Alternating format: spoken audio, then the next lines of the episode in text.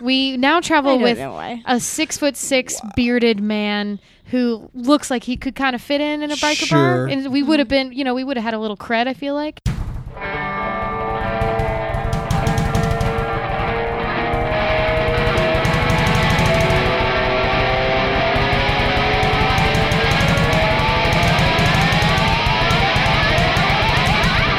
Hello and welcome back to the Ear Fuel Podcast. As always, I'm Joel Freemark, and you can follow me on Twitter at, at the Daily Guru and at Get Ear Fuel. The podcast is always available in the iTunes and Google Play stores under Earfuel and at getearfuel.com.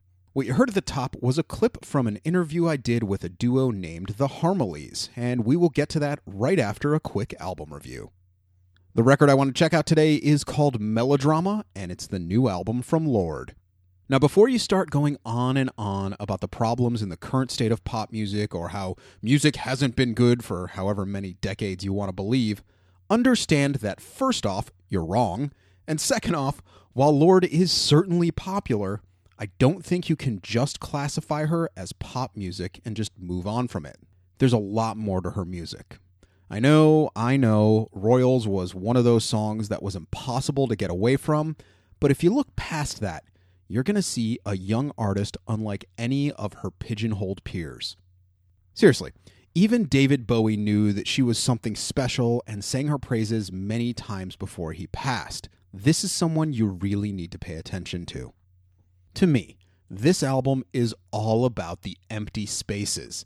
It's just got so much openness and area for the music to move around, and that's one of the tricks that Lorde and her production team have really mastered this time.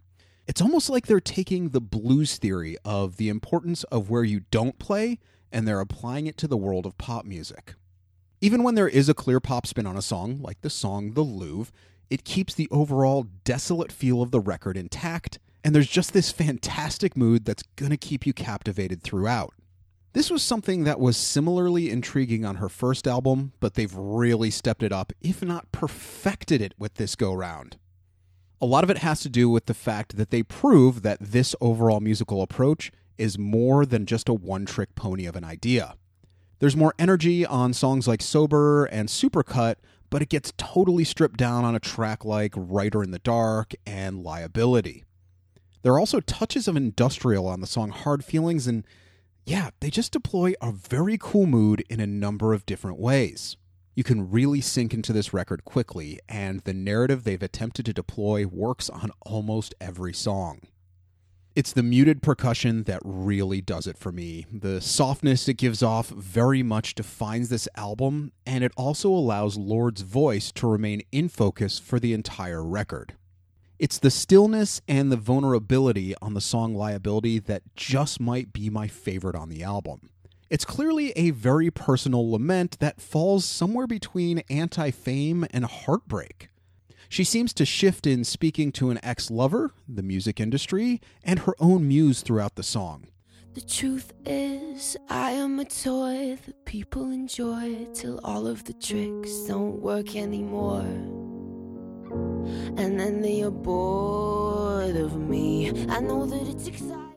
That is such a great line, and you can't deny the very mature writing being expressed here by a singer who's not even 21 years old. And for those wondering, she either wrote completely herself or co wrote every single song on this album. This is not some singer working with someone else's words. These are hers, and you can feel that on every song. Another thing I love about this record is the overall darkness. There are just enough tinges of light and hope to keep the mood up, but also this album's kind of able to brood without, I don't know, being broody. Yeah, broody's a word now. Dance numbers like Green Light and Supercut fit perfectly with the heavy drama on other songs, and I'm not really sure if the album title was meant to be serious or ironic. Also, on the song Hard Feelings, I love the line, When you've outgrown your lover, the whole world knows but you. And then the almost industrial screeches that follow. It's it's almost like a sonic representation of tears and a breakdown. Ah, it's just outstanding. Check it out.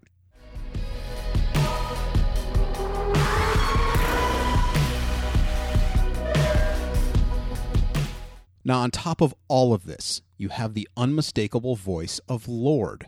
Even if you're not a fan of the style of these songs, you can't deny the mesmerizing voice she possesses.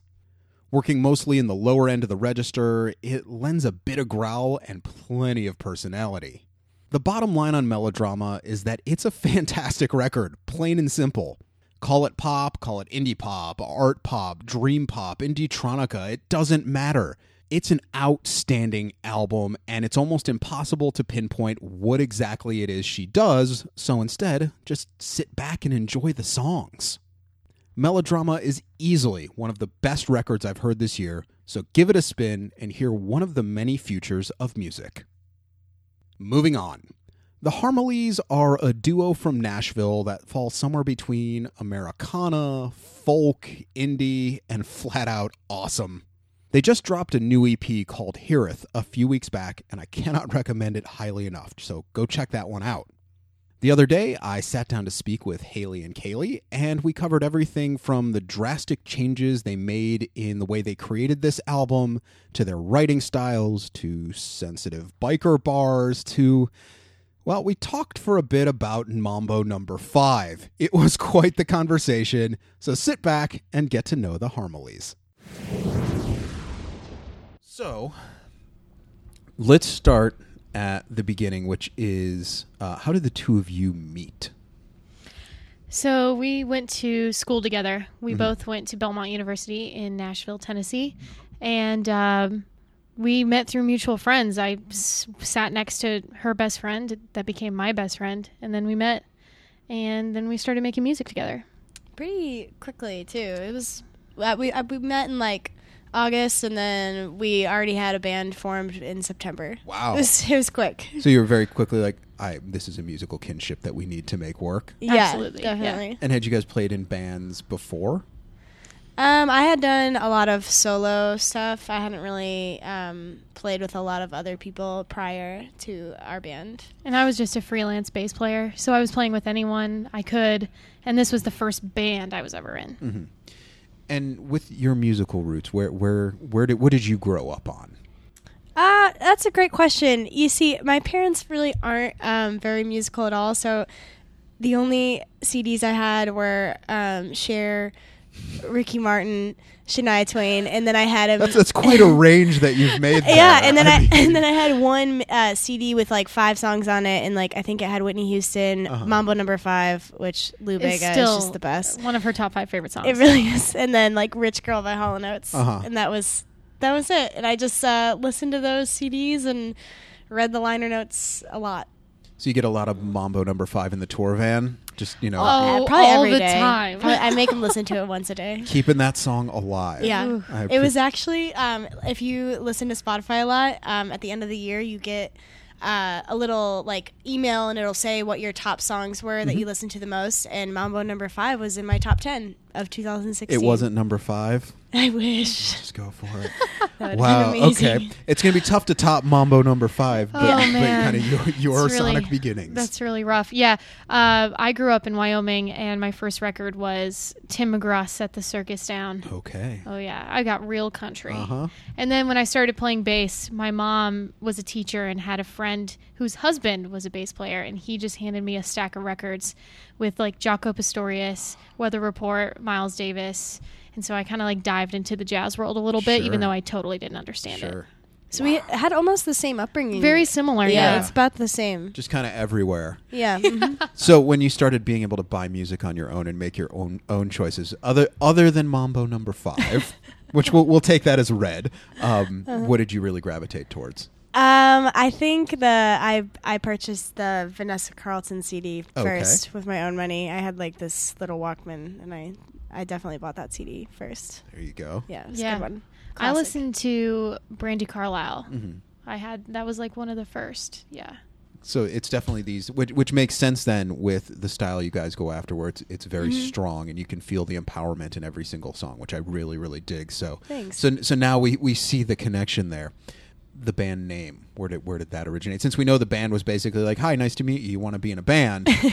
did did it take longer to come up with a name?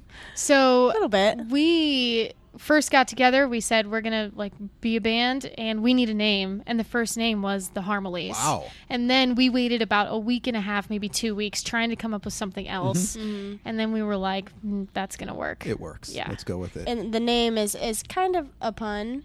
It's, I'm a big uh, fan of puns. You know, like I'm Haley, and then she's Kaylee, and then we sing harmonies. And So if you like mash that all together, the Harmaleighs. the There we go. harmonies. There we go. Okay. Keep, keeping it very, very literal, but it works. Yep. So, so that's not where there any no no time wasted. Just getting in and doing it. And so, you know, the last record before this one obviously has a very different sound, a very different configuration. Um, what led you guys to the current configuration you're in?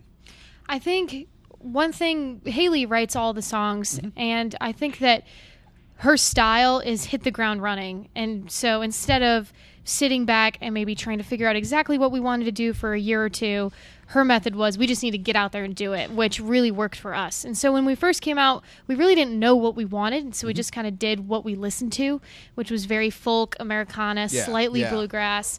And then we realized that we actually dig more of like a Norah Jones, Katie Herzig, slightly pop, but Mm-hmm. still Americana esque. Yeah, we had a lot of time between the first record and our current EP. Um, and during that time, we had a lot of like self discovery on which way we wanted to take our music and what we were feeling. And whereas the first album, we just you know like put we were like, oh, well, let's get something out and Yeah, just we kind of did excited. whatever our producer was feeling, and you know, and we liked it at the time. And I mean, I still appreciate it, Totally. but it's just definitely different than Yeah, I mean this record. we're feeling. This record, it, it you can feel it. It's a lot more personal. It's a lot more intimate. It's it's smaller in the right way. That that Mm-hmm. Yeah. sense of intimacy. Um, did you guys have a different recording process this time? Very much so. Uh, the first time we recorded was similar to other experiences I had in the past where we'd go in, we'd lay down the bass part, then we'd lay down this, and, and one by one we'd kind of layer everything. Um, and then when we worked on our most recent record, we did it with Paul Moak, who is an amazing producer, and he sat in the room with us and just kind of like very zen and meditative. This dude with like red dreads just hanging out. and we did a lot of the record live and just played it while he was sitting in there in like a very zen. Yeah, and he mode. kept putting um, emphasis on how the like how the levels and how we play together is so important. He wanted to capture that live versus tracking each in- instrument because he felt that it would lose um, like kind of the vibe, I guess. Yeah, you lose the soul a bit. Yeah. You, know, you, you can feel the emotion in the music on these. yeah. The coolest thing for me was I am not I don't consider myself a singer. I didn't start singing until I met Haley. And uh, when we started recording, he put headphones on me and I tried singing and I sounded horrible. Mm-hmm. And so instead of fixing me, he was like, okay, I realize that this is how you perform. So we're going to configure something. And he set up, he was like, he's never done this before until us, but he set up a monitor so that she could have headphones. I would have a monitor so I could hear the room with her mm-hmm. and be able to harmonize. And that was like super cool. Very mm-hmm. cool. Very cool. So kind of inventing it as you go a bit. yeah, totally. Totally. So uh, I noticed with the songs, each one on the EP has its own dedication of sorts in it. Um, do you kind of find your subject first and write about it, uh, and you know, kind of wh- which comes first, the song itself or the dedication? Was one derived from the other? Um, I normally come up with some sort of aerial view theme Mhm. for the song. Um, like I'll either have a title or like just a verse, and then I'll think about it for a long time. Like I'll like write the verse or the title or like the little snippet that I have or like the Sure. idea for what I want the song to be about in my phone, and then like I I literally like just think about it for two months, and then I normally come back after that and kind of hash out all the nitty gritty and that type of. And, and is it always lyrics first, music first, or just kind of wherever your brain is at the time? Um, kind of wherever my brain is at the time. It depends. Each song is different. hmm hmm Yeah, A lot of writing in the car. I write in the car a lot. It's one of the best places to write. Yeah, And it was really funny because we were on tour in 2015, just the two of us, for eight months straight. We were together 24 7 for eight months, and she was having like crazy writer's block. yeah. I couldn't write anything. And it's Yeah. because she wasn't alone in the car. As Sure. soon as we stopped and she was alone in the car, she like wrote a Calls the you next EP. day, like, okay, you need to stay away for another week Yeah. because I've got it. Yeah. Uh huh. Um, now, before we go more into the album, the title itself um, is pronounced. hiraeth. That's what we're going with. yes. Um, which, when I looked it up online, I really dug the the concept of, of what the word means. Which, uh, and and this is what the internet told me. So you know, it could be you know alternative facts. Um, it said that basically being homesick for a place that doesn't exist, which to me is so cool. And as soon as I saw, it, I'm like, I totally get that. did the did the title for the album come from the song, or you know what was in place there? Uh, actually, before Kaylee, I, Kaylee and I embarked on this journey of tour, um, this self-book tour that we did, uh, she was on Stumble Upon, and um, I think I was like asking for your attention. I was like, "Pay attention to me." yeah, it was Like, stop, stop I was like- playing on your computer. and I was having a eureka moment. I was like, "Stop! Hold the phone! I found something." And I literally like, like. took a picture of the stumble upon, and Yeah. then probably a year later, it was like, again that thing where like I find something, I like it, and then I come back. I like, it. yeah, it's like I can't like do it right then. It's just I don't know. Yeah. I just like to have that little nugget of information in my phone somewhere. and it just felt so relevant like i remember Yeah. the first time i went home after college for like for the summer i just came back and i walked into my room and i was like i am not home Mm-hmm. But then i kind of didn't feel at home in nashville and all of it was weird Sure. so that was just like the perfect feeling for that I dig it a lot. I really, I really like that idea. Um,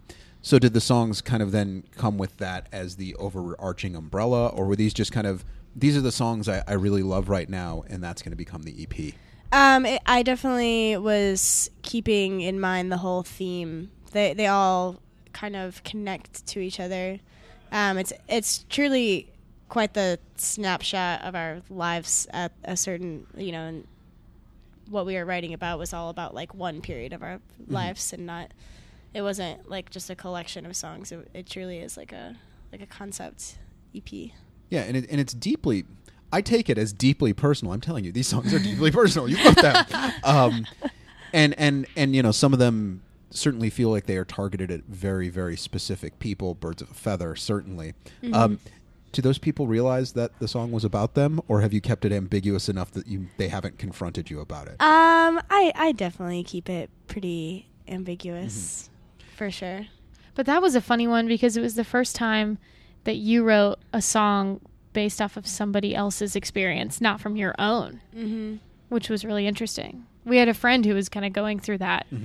And so you wrote that song, and then we showed it to her, and she was like, oh my God, freaked out and cried. cried. Loved it. I mean, absolutely loved it and was like, yeah, this is it. This is exactly how I feel. Well, and I like that one a lot. It has this quiet intensity to it. You know that that I think you know you hear it the first time you're like, wow, it's a really cool song, but after repeated listenings, you can you can feel this tension, which is very difficult to deploy with the instrumentation that you guys have and, and just kind of the overall vibe. But it's it's definitely there, and and uh, one of the more intriguing parts of the album.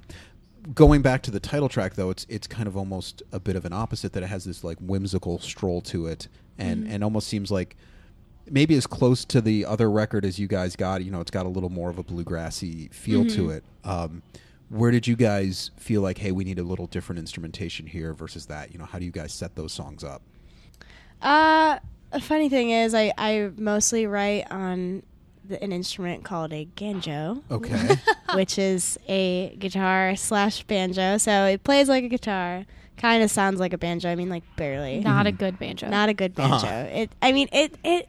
I mean, it sounds like crap, but I don't know why. I like cannot write on any of my like good guitars that I play out, or like any like real instrument. Like I always pick up this banjo and like Uh-huh. write songs on it.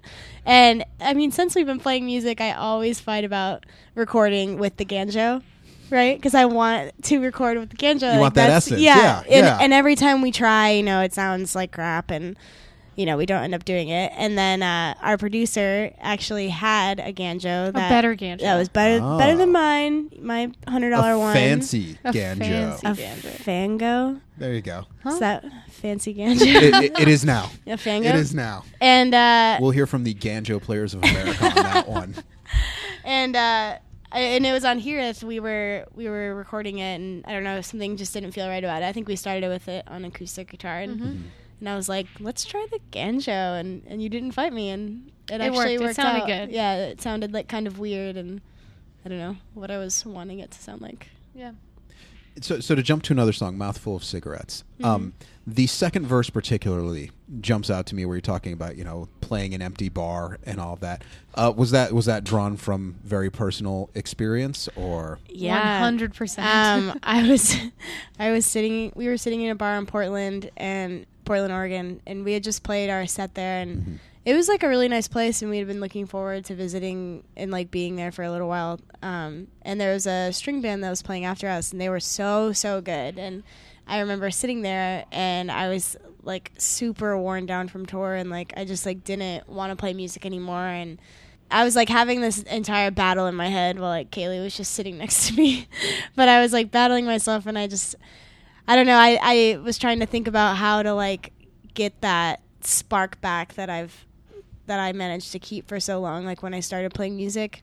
And there was an ashtray full of cigarettes and I kept thinking to myself like what if I just swallowed all these and like like very literal, like what if I swallowed all these and like that like relit the flame mm-hmm. and you know like spark something spark something back in me again that I had definitely put out on myself. And I wrote the term mouthful of cigarettes in my phone and then came back to it. came back to Came it? back to it 2 months later. So just kind of trying to find a way to reignite the muse. yeah. To me, though, the the the song that really stood out uh, is the first song, "Lady Brain," and I think certainly, especially if you look at society as it is right now, it's it's you know I, I had I had the song in one ear and the um, nevertheless she persisted in the back of my brain the whole time. So I'm like, this is the theme song for that. Yes. Um, uh, where where did that come from? What was the inspiration there? So that was it was a true story that we were in a bar in Tulsa, Oklahoma, and we had just played at a biker bar. The two of us. we now travel with a six foot six bearded man who looks like he could kind of fit in in a biker Sure. bar, and we would have been, you know, we would have had a little cred. I feel like, Uh-huh. but it, bit, was yeah. just us. Us two girls, and we walked in, and uh, we played our set. Turns out bikers love us. There you go. A new Brand market. new market. And we go up to the bartender afterwards to get a drink, and he just goes, "Hey, by the way, you guys are really good for girls." And, And- he, he definitely meant that as a compliment. Everyone Sure, does. sure. Everyone does. I think that was one of the the first times you had really heard it. yeah.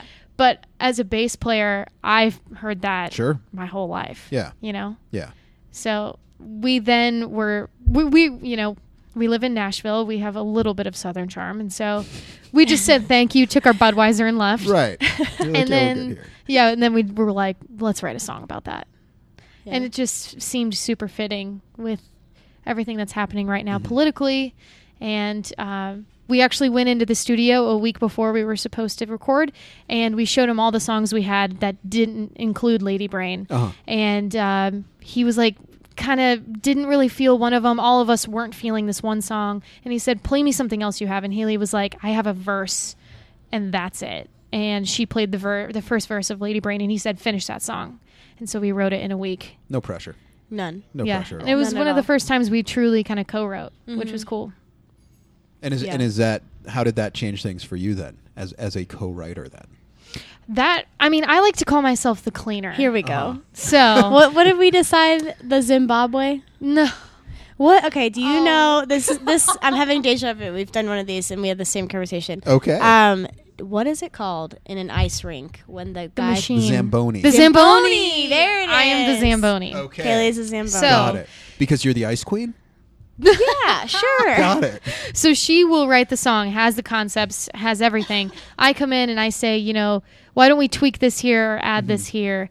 And Or but I'm like, I need a two syllable word that rhymes with this, that, but means this. Yeah, but this was like the first time where I was coming up with actual like lines, and it just felt I don't know. I felt more attached to it then. Sure. Sure. Mm-hmm. And and you're okay with taking some constructive criticism. Oh yeah, I mean, I I show Kaylee all sorts of horrible things, Yeah. and I just I mean I need her to be honest because it's it's best to have Kaylee tell me than us play it for three months and then have someone else tell me. Like you know, I'd much rather have Kaylee be like, "Oh no, that is a horrible song." Right. You don't need a yes person.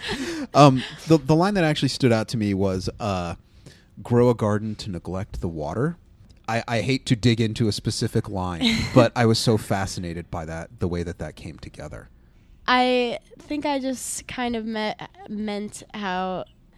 You're better. You, you tell. Haley writes the lyrics and then she has me explain what Uh-huh. She them, sure. means, which Right, is right. hilarious because I'm like, I don't know why you said Well, it's, that. what, it's what you take it as. yeah, I Yeah. mean, to me, it's like, you know, you you're raising young girls Mm-hmm. and you want to give them like all the power, but you are, you know, somewhere along the lines, they get neglected somehow. Something happens where they're not being told or shown that Mm-hmm. they can be like the most of their potential. My thanks again to Haley and Kaylee for sitting down with me. You can find them all over the internets at the Harmaleighs, and that's spelled H A R M A L E I G H S. It's Harmaleighs. Get it? Got it. Make sure you catch them on tour and grab the new EP.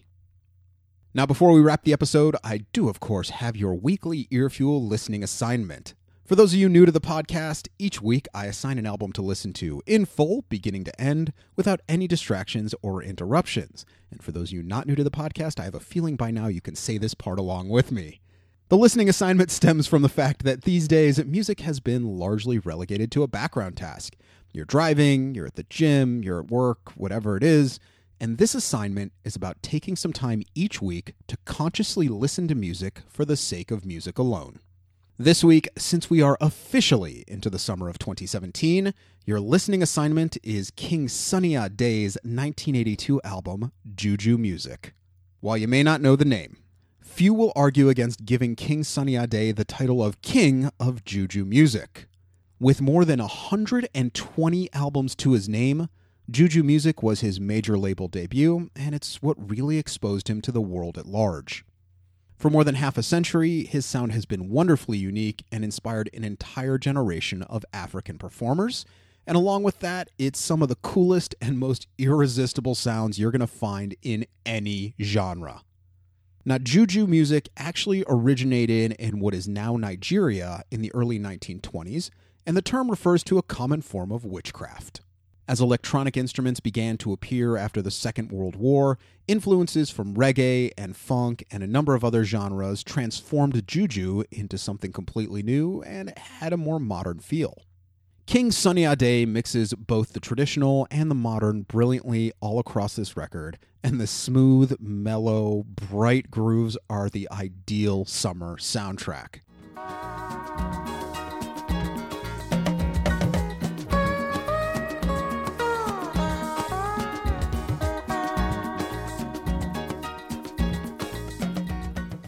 This album is a mood machine, and you can almost smell the summer air on these tracks. Where this album most clearly deviates from what most people believe to be African musical sounds is in the speed and in the volume. It's not that these songs are slow, but there's a very restrained percussive presence when compared to groups like Tinariwen or Africa 70, and just the overall feel is much softer in a very good way. The songs are more about melody than rhythm, and it borders on ethereal or spacey at times. As you hear King Sunny's guitar dance across these songs, you're going to find where Paul Simon got much of his inspiration for albums like Graceland and Rhythm of the Saints. These are the blueprints for those records. The tracks are simply mesmerizing, and even if you don't speak the language, you can feel the emotion and meaning behind the words just the same. I, just don't know any other way to say it. These songs are cool.